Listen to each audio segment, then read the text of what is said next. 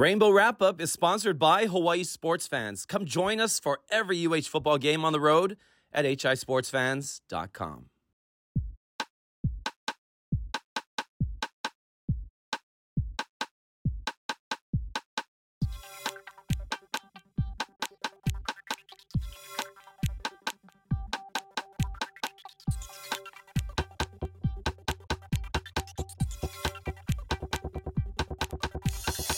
Aloha, and welcome to another episode of the Rainbow Wrap-Up, and it's winning time. And no, I'm not talking about that awesome show on HBO, which I'm going to drop because I love it, but we're talking about UH winning time because we got to win. You know, it was one of those games we said, fitty, and it did come down really to a coin flip. And the guy who I know has a story to share, so what's up, Brian? Hey, how's it, Wayne? How's it, Sean? And of course, Sean Iman. What's up, Sean? Oh, what's up, guys? What's up, Warrior Nation? I have to pinpoint Ryan at the beginning of the show because, you know, standing at games. We're going to talk about this later in the show, standing at games. And I stand a lot. I stand a ton. And so does Sean most of the time, unless it's raining and he has a raincoat, a rain jacket around him, and poncho. He's wrapped in a cocoon, poncho. Then he's sitting. But other than that, he's up as well. But Ryan, man, he dared defy an usher's glance, cursory glance at the stands, in which she determined that he was blocking people behind him, even though no one complained.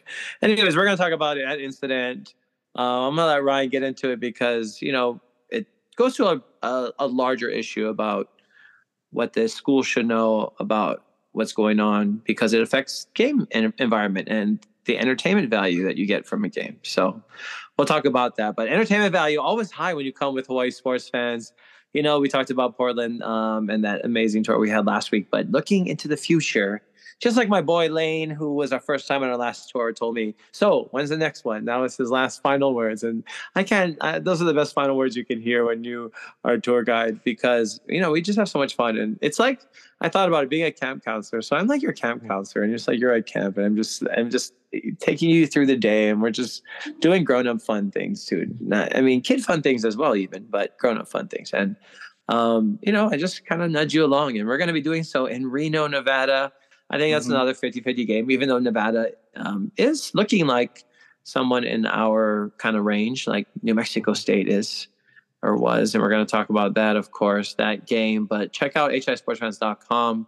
Leave your email or email info@hisportsfans.com because Reno, there's a certain airline I'm not going to drop, but they are running a fare 50% off even. So Honolulu to Reno, you can get a good fare on Southwest. I'll just say, because, you know, my mom works for them too. So shout out to them and all the people that listen out there.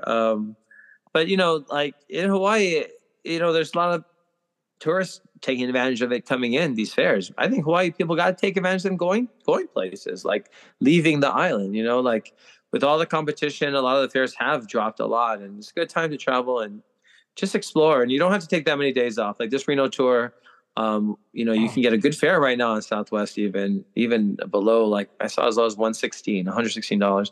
But that is crazy. Honolulu directly to Reno, I think, is a really good deal.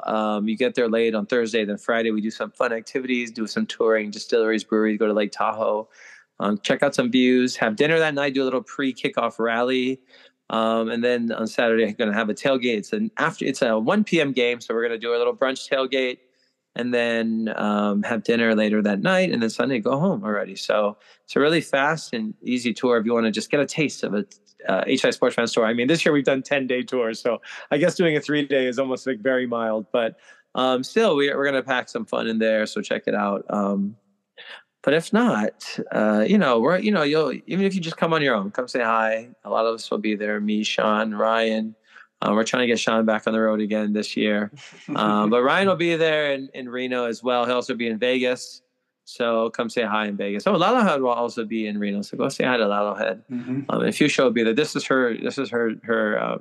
Shout out right now is that she'll be there. And go say hi. I guess But Ryan has some news to share as well, in his weekly charity matchup that he's been doing, and just give us some details, Ryan. Yeah, so funny story is that I initially picked a charity last week that turned out to be an Albuquerque charity. So New Mexico, you got yours earlier than expected, but you know, New Mexico State is in Las Cruces, not Albuquerque. And the one I picked this week is called Safe Haven Animal Sanctuary. And it's, cool. It's a very, it's been around since '96. It's actually, you know, it's a no-kill sanctuary as well. But they based it off one called Best Friends Animal Sanctuary, which is the largest one in the country in Kanab, Utah, which I actually visited during COVID in 2021 when we were driving around, hiking Zion and all the other fun stuff. And we actually got to visit that whole area. Cool. So it's this spot that's about 10 miles outside of Las Cruces. But yeah, fantastic group out there. And, you know, wanted to get something local, a little bit closer than my, you know, 3 hours away in Albuquerque. And then for Maui this week, I found a really nice one. It's called the Lahaina Restoration Foundation. And they're actually, they manage and they have restored about a dozen museums and other spots, but they're also in charge of the famous banyan tree and the park that surrounds it. So, you know, shout out to them. I don't know if anyone saw it on the news this week, but that banyan tree started sprouting leaves again. So kind of cool that you know, everything that that happened to it, it's still, you know, surviving and going strong there. It is something, the banyan tree that is, and we want to see it continue to thrive. But we were there together in the stands, Sean, Ryan, a few of our friends. But what are your just quick reactions from that one? Woo! Because I went home and I was just like, I'm just going to sit in this one. Wow, we won. But Sean, what are your just quick reaction? Well, my favorite play was Sauce Williams ripping that ball out and then catching it and then rumbling down the field for 40 yards. I love to see a big man just get busy and tear down the field. I love it. That was my favorite play. Okay, so Sean's giving us his favorite play. I mean, it was pretty exciting ending, so I'm surprised Sean didn't start there, but Ryan, I mean, what is your quickest reaction to the game? Like, you know, for me, the clock hit midnight Mountain Time, and New Mexico State turned into a pumpkin and put up a big zero in the second half. So that's I mean, we'll talk about it later, but it's tale of two halves, really. Yeah, I think for me, I mean, a win is a win. People have been saying that because it was a grinding out kind of ugly type of win, but it was pretty at times in the second half. It was ugly in the first half and it was pretty in the second half at times. And I looked over to Ryan in the third quarter and I was like, this is the best drive. We scored on it as well. I was like, this is the best drive or the most run and shooty looking drive that we want. I mean, finally we start sending a man in motion. So that's for me, my biggest reaction is that yes, kind of picking back or dovetailing what Ryan's saying, it really was the offense and the defense that you needed both of them in the second half. They needed to come together. And that's what this team is going to need to win, like both units playing well. And we talked about this earlier in the year, right? 20 points. If we average 20 points, if we could hold the other team down below 20 points, maybe like 17. So that was a perfect score to end it on 2017 as well. I said 29-26. Sean was pretty close, 24-20. Of course, Ryan picked us to lose that game.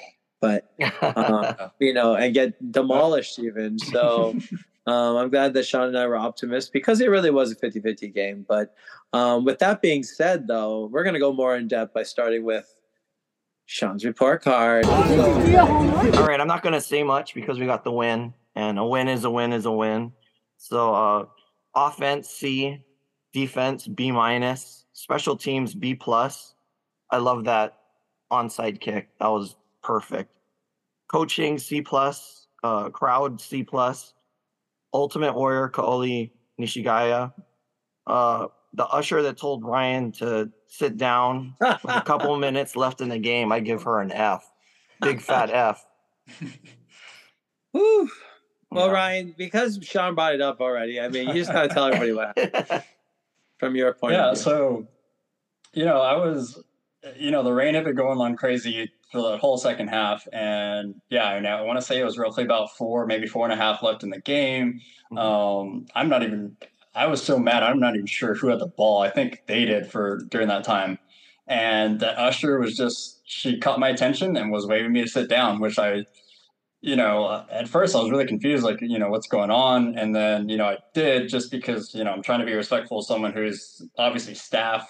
Of course, there's also like three cops around her too. But, you know, I was just so confused. And, you know, even Sean was saying there was probably, I think, three rows behind me that were empty. So like the last people standing were, you know, higher. And yeah, I got so mad, I started yelling some stuff at her. And it was just, yeah, it's so confusing to me why you would tell someone in a Division I football game who's a fan to sit down in a tight game. I mean, it was a tie game in the fourth quarter. You know, it's just kind of ridiculous. Yeah.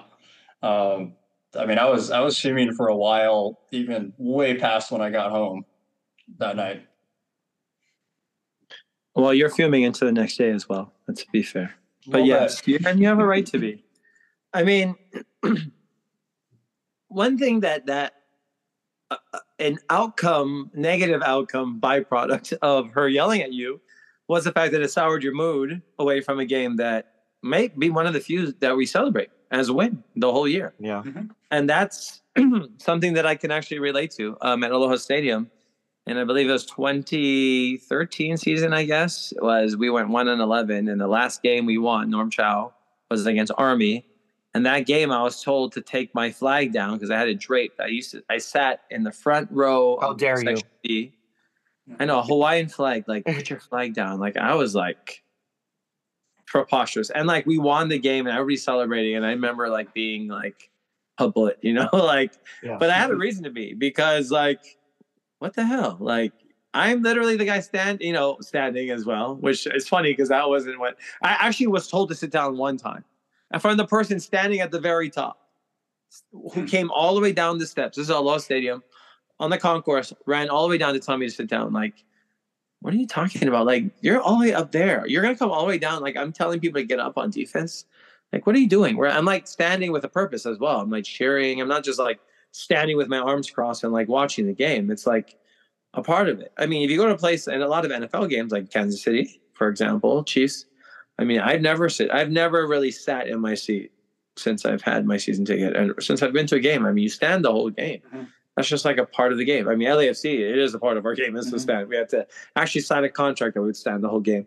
But that is a part of atmosphere. It's a part of the 12th man experience that Sean knows about, that they talk about in Seattle all the time, and, you know, the effect that the crowd has.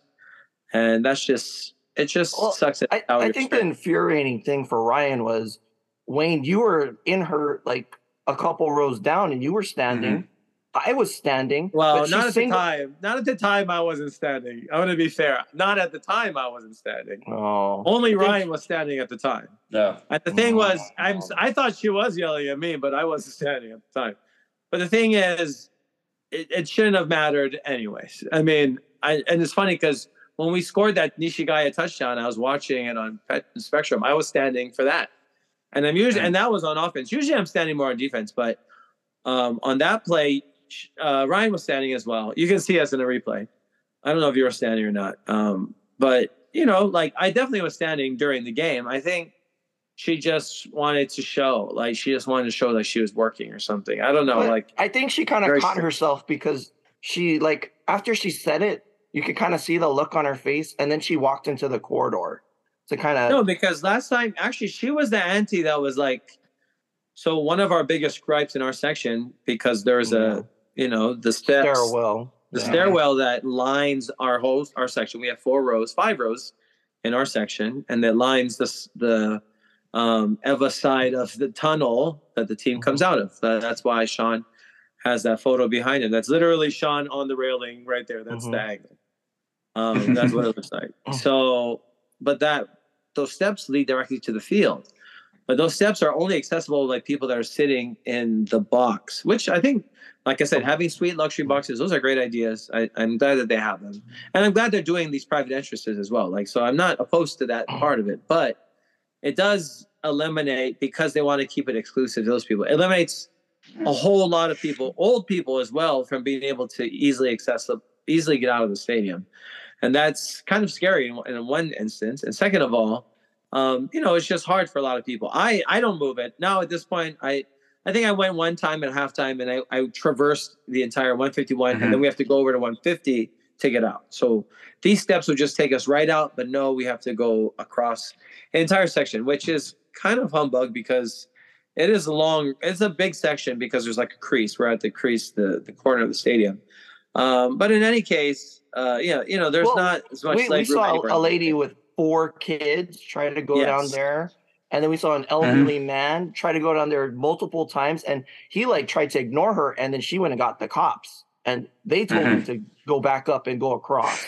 So, wow. Really? Yeah. I didn't see that. Okay. Yeah. And, you know, if there was a walkway of some sort, I could say, okay, fine. You can go through the walkway and turn around and go to those other steps. But the fact is you're going through people and their seats, meaning that everyone in that row has to stand up. Yeah. And, you know, these are there are airline seats in row 30 in economy that have more legroom than our bleacher seats. Yeah. Definitely. You know, even just standing up, it's still hard to kind of scoot through, you know, depending who you are. And, you know, maybe you are Kapuna or you have a bunch of kids and you're walking. I mean, it's not easy to walk across and traverse. I mean, luckily for us in this game, compared to like Stanford, for example, there were some rows that you could kind of make your way around and, you know, find your way through. But yeah, it's absolutely ridiculous how that setup is. And, you know, they got to find something better solution wise. You know, I understand, hey, teams coming in and out, beginning of the game, halftime, close it off, you know, not a problem, but there's got to be a better solution. I mean, you know, there are teams that just put up stanchions, right? Just put up a stanchion with a little rope and just say, hey, during the game, you can go in and out there. Yes. And then that middle section's still open. Control it NBA that way. Teams and then, NBA teams do that. I mean, NBA teams have security guards that hold the ropes, you know? Yeah, exactly. Yeah. And I mean, that's what those girls could be doing down there. Or that, so they didn't, I mean, they've been, appear to be like students, young students who have been like the ushers down there and the gatekeepers, really the gatekeepers, literally the gatekeepers.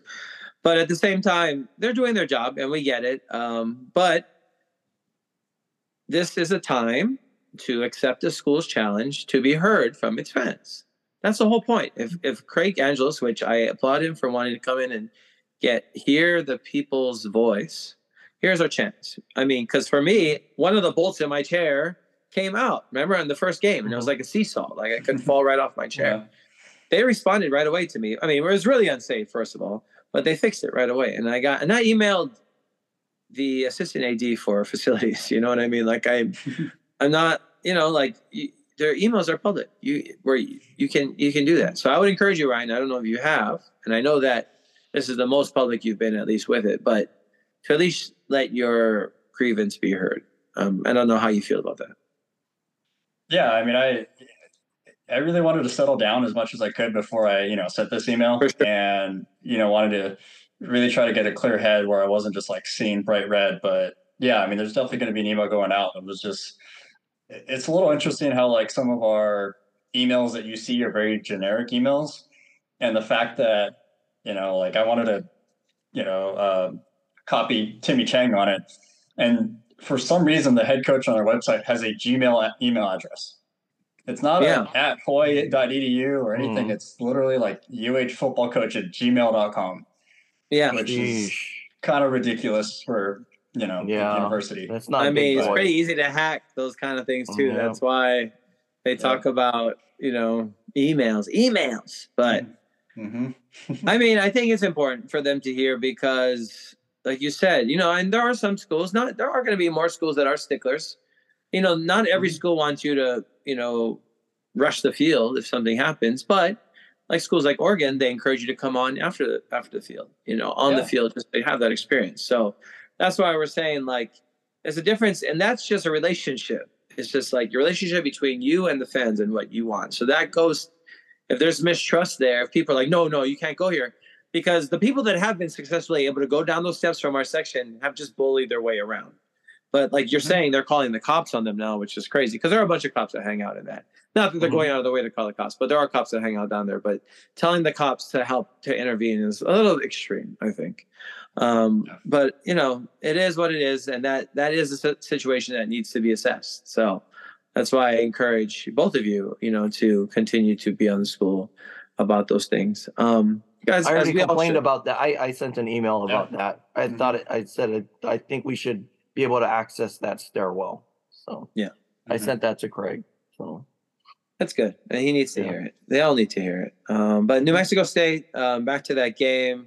Just our final thoughts. I mean, for me, like I said, it was the coaching adjustments were huge. I know you said C+ for coaching, so I guess you're saying like F in the first half and A in the second half. It really was a tale of two halves. Like, I don't know what Timmy said to them at halftime, or it was I don't know if he necessarily said anything. I think he really just changed. It just seems to me that, and this is just my perception, I don't know anything, is that different people are calling the plays, are in charge of drives.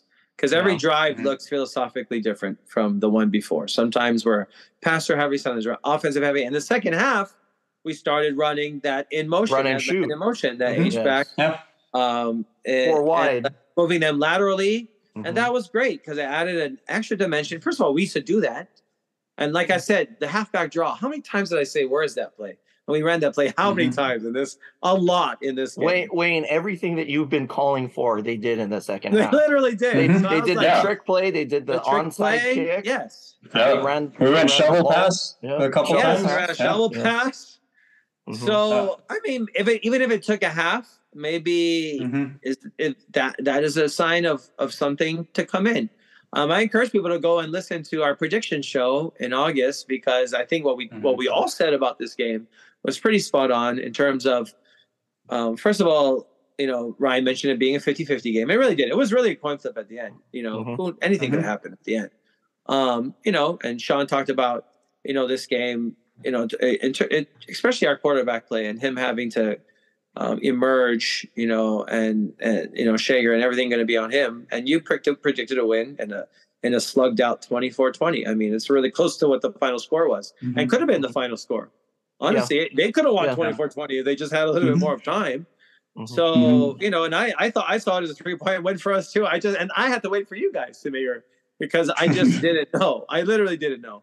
And it just turned out to be one of those games. So that's why when I went home, I was just relieved. I mean, I hung out in the parking lot. I was one of the last through the parking lot. I was just like sitting there like, I'm just going to enjoy this moment, you know, just because I don't know how many wins we're going to get. And, you know, absolutely. You know, we'll talk about UNLV in a little bit, but, you know, Sean, just your final thoughts about that game, about the New Mexico State game. Well, the thing that I came away with is like, you know, I can be critical, but I was just happy to get out of there with a win. So like, I'm just going to take it for what it was. You know, the second half was amazing.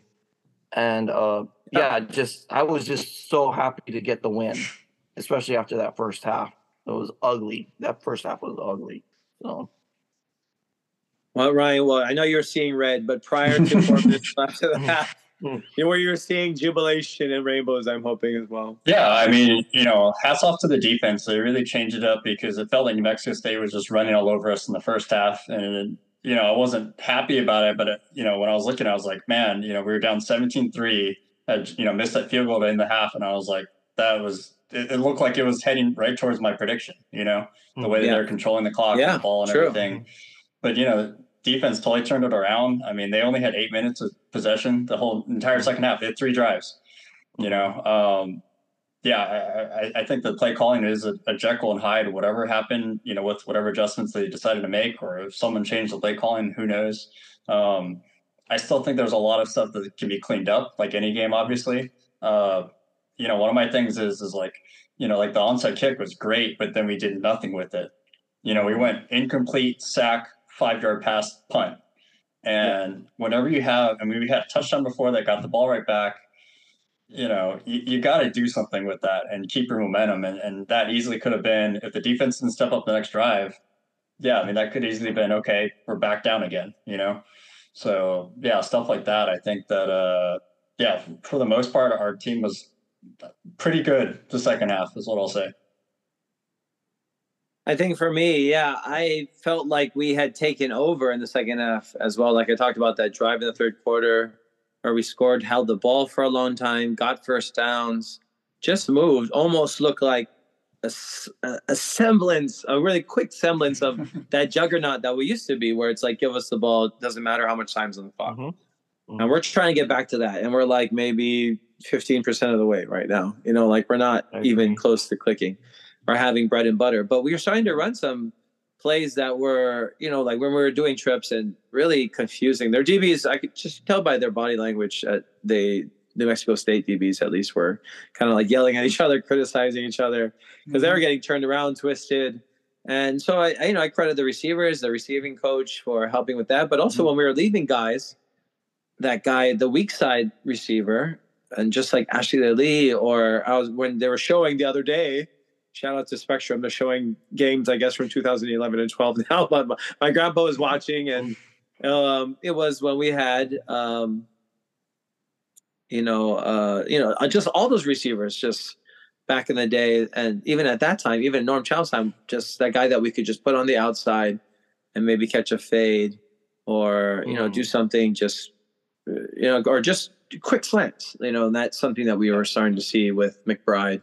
I think is going to be that next guy. Obviously, Pofele Ashlock as well, but Pofele looks like he is running a lot of inside routes, and I don't know. I get scared for him sometimes. He's kind of skinny, so I'm like, oh no, like don't take his head off. But I give him a lot of credit. That guy, like, he doesn't flinch at all. He goes into, you know, the thick of things. But yeah, that was that game. But what we'll need them to really step up for this game against UNLV. Right now, UH is an underdog from about, 9.5 points? No, it's up to 11. It's up to 11 now? 11. Wow. Interesting. Yeah. So people are taking UNLV then. Yeah. And that's not, you know, unusual. Even coming off of this win, like we said, this could have even been a loss, but we'll take the win. We're still not there with our team yet from the beginning, and that's something, Sean, you know, you talked about. Ironically, the last time we played there, or coincidentally, we scored on the first drive of the game, literally the first play, basically. That Marner. It was Shevin to Marner for like 80 yards. Yeah, that Nick Marner, of course, a big receiver that we had that should still be on our team. And Shevin, who should still be on our team. And that really was, that game was really the downfall of that team. That marked the downfall of that Brown team, was the UNLV game. They never recovered really from that game fully. Obviously, they did put up a good showing to end the season as well. And we missed so many guys from that team that would be absolute studs on this team. We still had them, which is really sad to ponder. But, you know, this game has a lot of meaning to local people as well, and also to local kids who still live in Vegas, and families that live there and, you know, play on both sides. So I don't know. Heading into this game, though, Ryan, what do you think? What's the biggest key to victory for UH? What would it be? It's what Sean's been asking for all season, and it's some form of rhythm on offense early. There's no way we're going to win a game starting the second half. Side note, by the way, do you guys know who Dick Martin is playing for right now? He left Cincinnati. Yeah, he's playing for Auburn. Wow. Okay. Really? So he went from Hawaii to Cincy, who's technically a Big 12 this year, right, to an SEC team. Wow. So, I mean, give the guy some credit. You know, I don't know if he's been playing or not, or what any of that's going on, but, you know, good for him. No, I give him a lot of credit too. He had his little fan base in UH that I'm sure misses him, but I think that UH does miss a big guy like him on the outside that had speed and could get behind receivers. I think McBride is coming around and could be, but he doesn't have that length. I don't think that could, you know, he can't go. I mean, I shouldn't say he couldn't, but I'm saying like Marner was one of those guys that you could throw the ball up to, a 50-50 ball up to him, and he could come down with it. So that's what I mean. Like, I think that these studs we don't really have on the team, and that's the hard. I think we have studs in making, and, you know, I think Coach Chang also, I agree with him, because I think he also says that as well. He just like, these guys need time, but I don't know. This game always has something to do with the coaches as well. You know, just in years prior, the coach has always been like, for the good and bad. Norm Chow beating UNLV, that was one of his signature moments at his time. You know, Rolo winning it with our big Hawaii Sports, fuchsia tailgate. Well, second shoutout. She gets a second shout out. I know, because the tailgate was pretty amazing. Okay. But she had a lot of good support from a lot of people. Hawaii Sports Fans was only a little, very small part of it. But, you know, that era was the era of playing in Sam Boyd. You know, Sam Boyd Stadium. We always had that type of, you never knew what was going to happen. Danger, ominous, like even in the stands. So Allegiant is a different feel. Beef. Total. Allegiant, I don't think we had any beefs the last time. I think you got to be a little bit more classy to be an Allegiant. But Sean, I mean, if we're going to win this game or if we're going to lose this game, I mean, what do you think is... So these guys average 34 points a game, and they absolutely pound the ball. I think they only have one passing touchdown this season. So they just absolutely just run it down your throat. So we're going to need to stop the run, try to make, what's his name,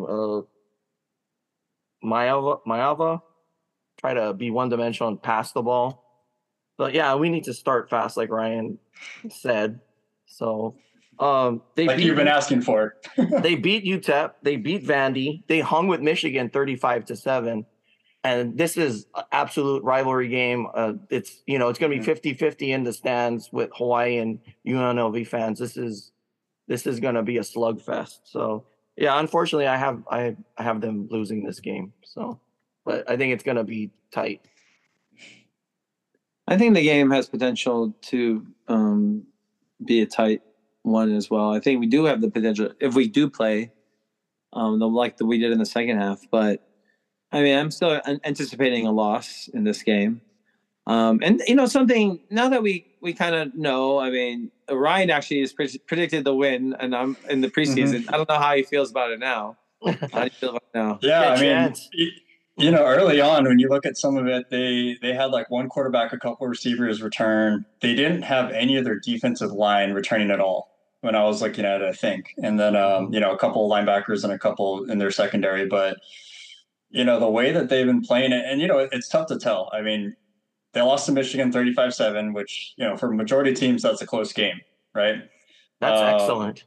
You know, but they played Vandy, which, you know, Vandy – surprisingly for us was almost a 50-50 game by the end of that. And, you know, UTEP and Bryant, you know, we'll see. They're obviously putting up, like Sean said, a lot of yards on the ground. I mean, their quarterback's got 27 attempts. I mean, you know, Shager does that in a quarter. But yeah, we'll see. I mean, zero TDs, one pick for their quarterback. So obviously if we can get some kind of a run defense, I think that'll be huge for us. You know, something about also running, New Mexico State, when they ran that bootleg kind of a thing where they had three running backs. And then they scored that touchdown on us. They had like three running backs. They had like a wishbone formation kind of thing. And I think that's really cool because it was a throwing touchdown out of that formation. And I think we need to run a lot. Change it up. And I bring that up because the guy, Brandon Marion, tried to do some of that when he was at UH and he left the program and now he's back at UNLV as their offensive coordinator. So something in Mexico State, I thought through a bunch of different schemes, I think we'll see something like that, you know, throwing out of those old fashioned type of formations, which, you know, I think is possible. I mean, like we said, the wheel route is always scary. But we always have that guy in the flat. We were unloading and also having the shovel pass, just quick outs that we can give and maybe give Shager some confidence of having a guy close by him. I mean, I don't think it's, I mean, taking a guy out of the slot or putting in the H-back, I think should just be normal. I don't know. Like having a bit more guys back there may, you know, in case the play breaks down, having an extra blocker as well could help. But that being said, I think just one final thing, you know, we talked about go check out our predictions. You know, I'm going to hold strong with my 4 wins, I think, this year.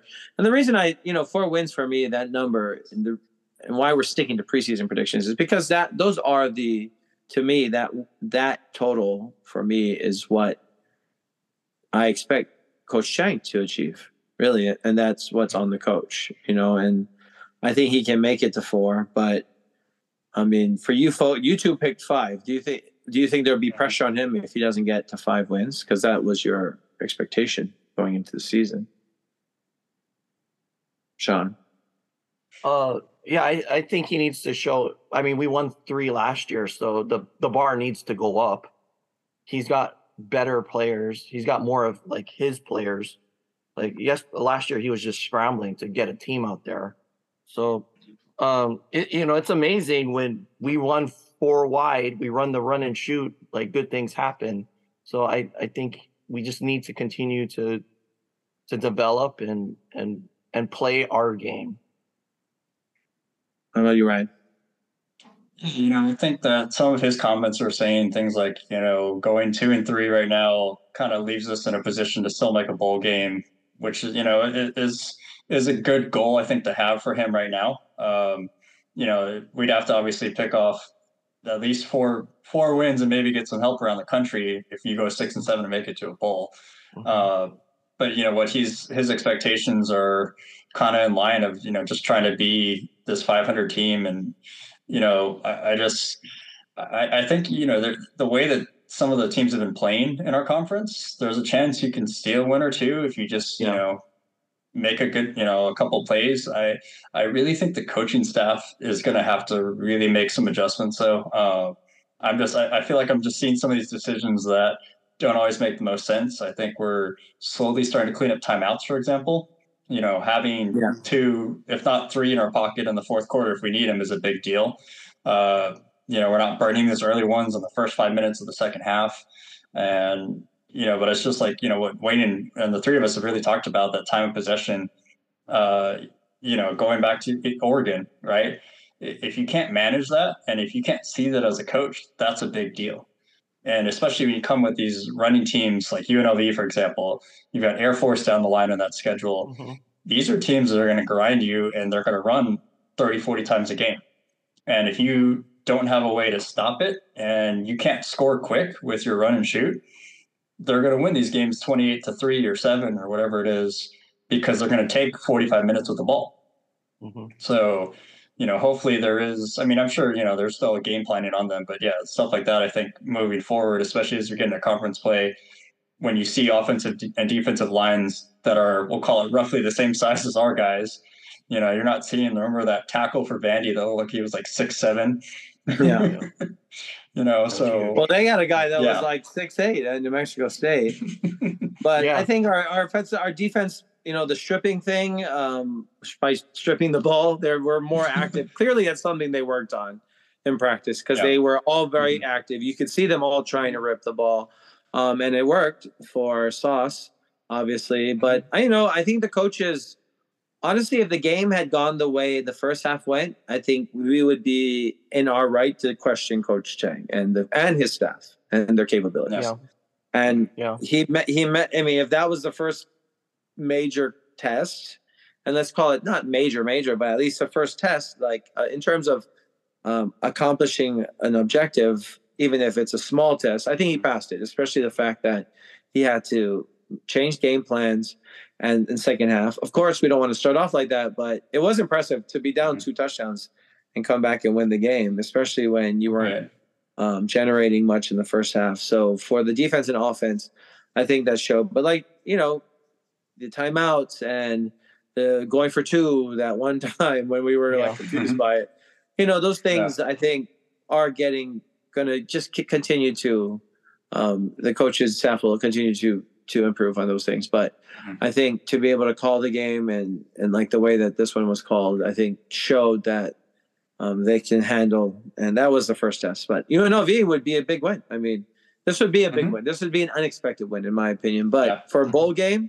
this would be the one they'd have to sneak, in my opinion. Right. They have to sneak the UNLV one, because I just don't think they're going to be Wyoming on the road at home. That's going to be a hard one, especially the way Wyoming's playing. Yeah. You know, we're lucky to have San Jose and San Diego at home. Like we said, those help us are in our favor, and Reno on the road, which we can win that game as well. So, I mean, we could possibly win 4 more games. I could see it, but UNLV would probably have to be 1 of 4 or 5. Thoughts? Yeah, Sean. I was gonna say we barely beat Albany, we barely beat New Mexico State.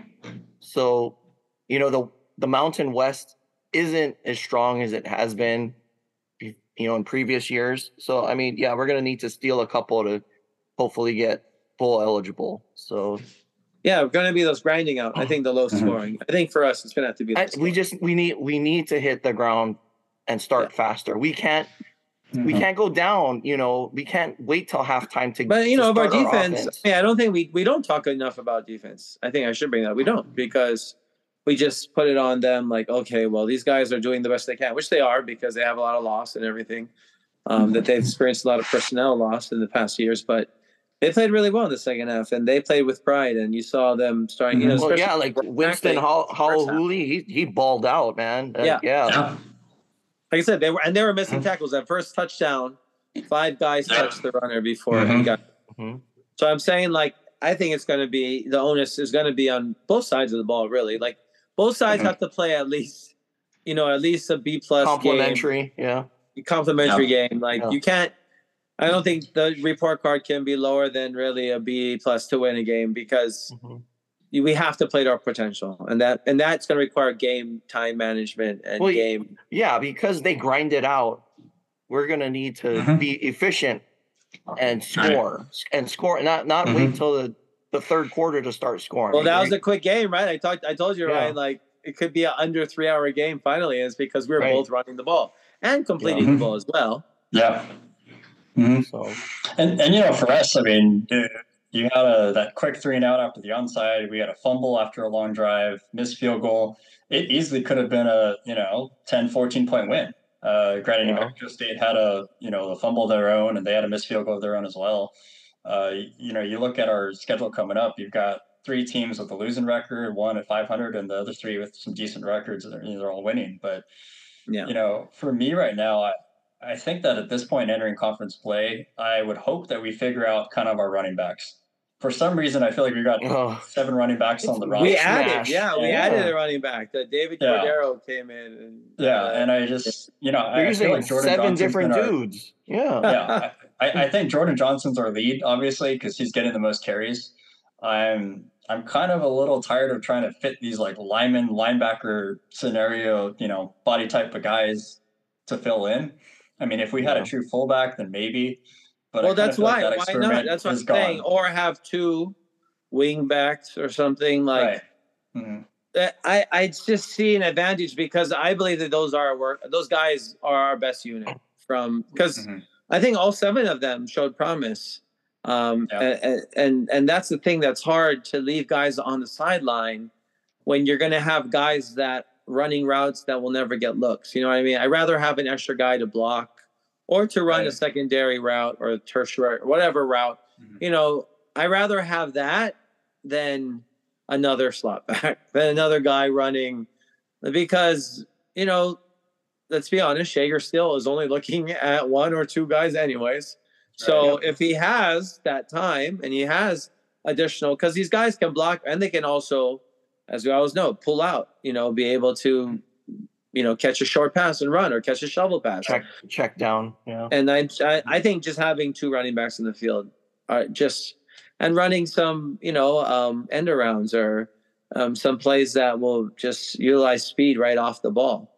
I know that we don't run, under center, but I think that, we could benefit from any way to use these guys because I think New Mexico State did it pretty effectively. They throw the ball a lot. They're almost a throwing team, and they were running the ball in all kinds of different schemes. Yeah, well, you really liked a lot of their plays. Well, we all appreciated the offense they were running in the first half.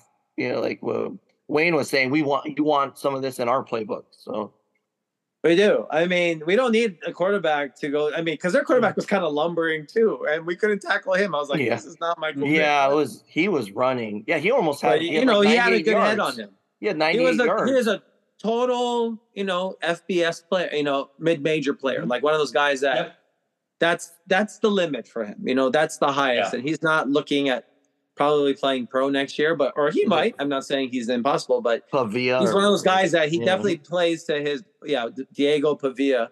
And this is a shout out to him. This is more to say that he is one of those guys that you got to respect because you're going to underestimate them and they prove you wrong.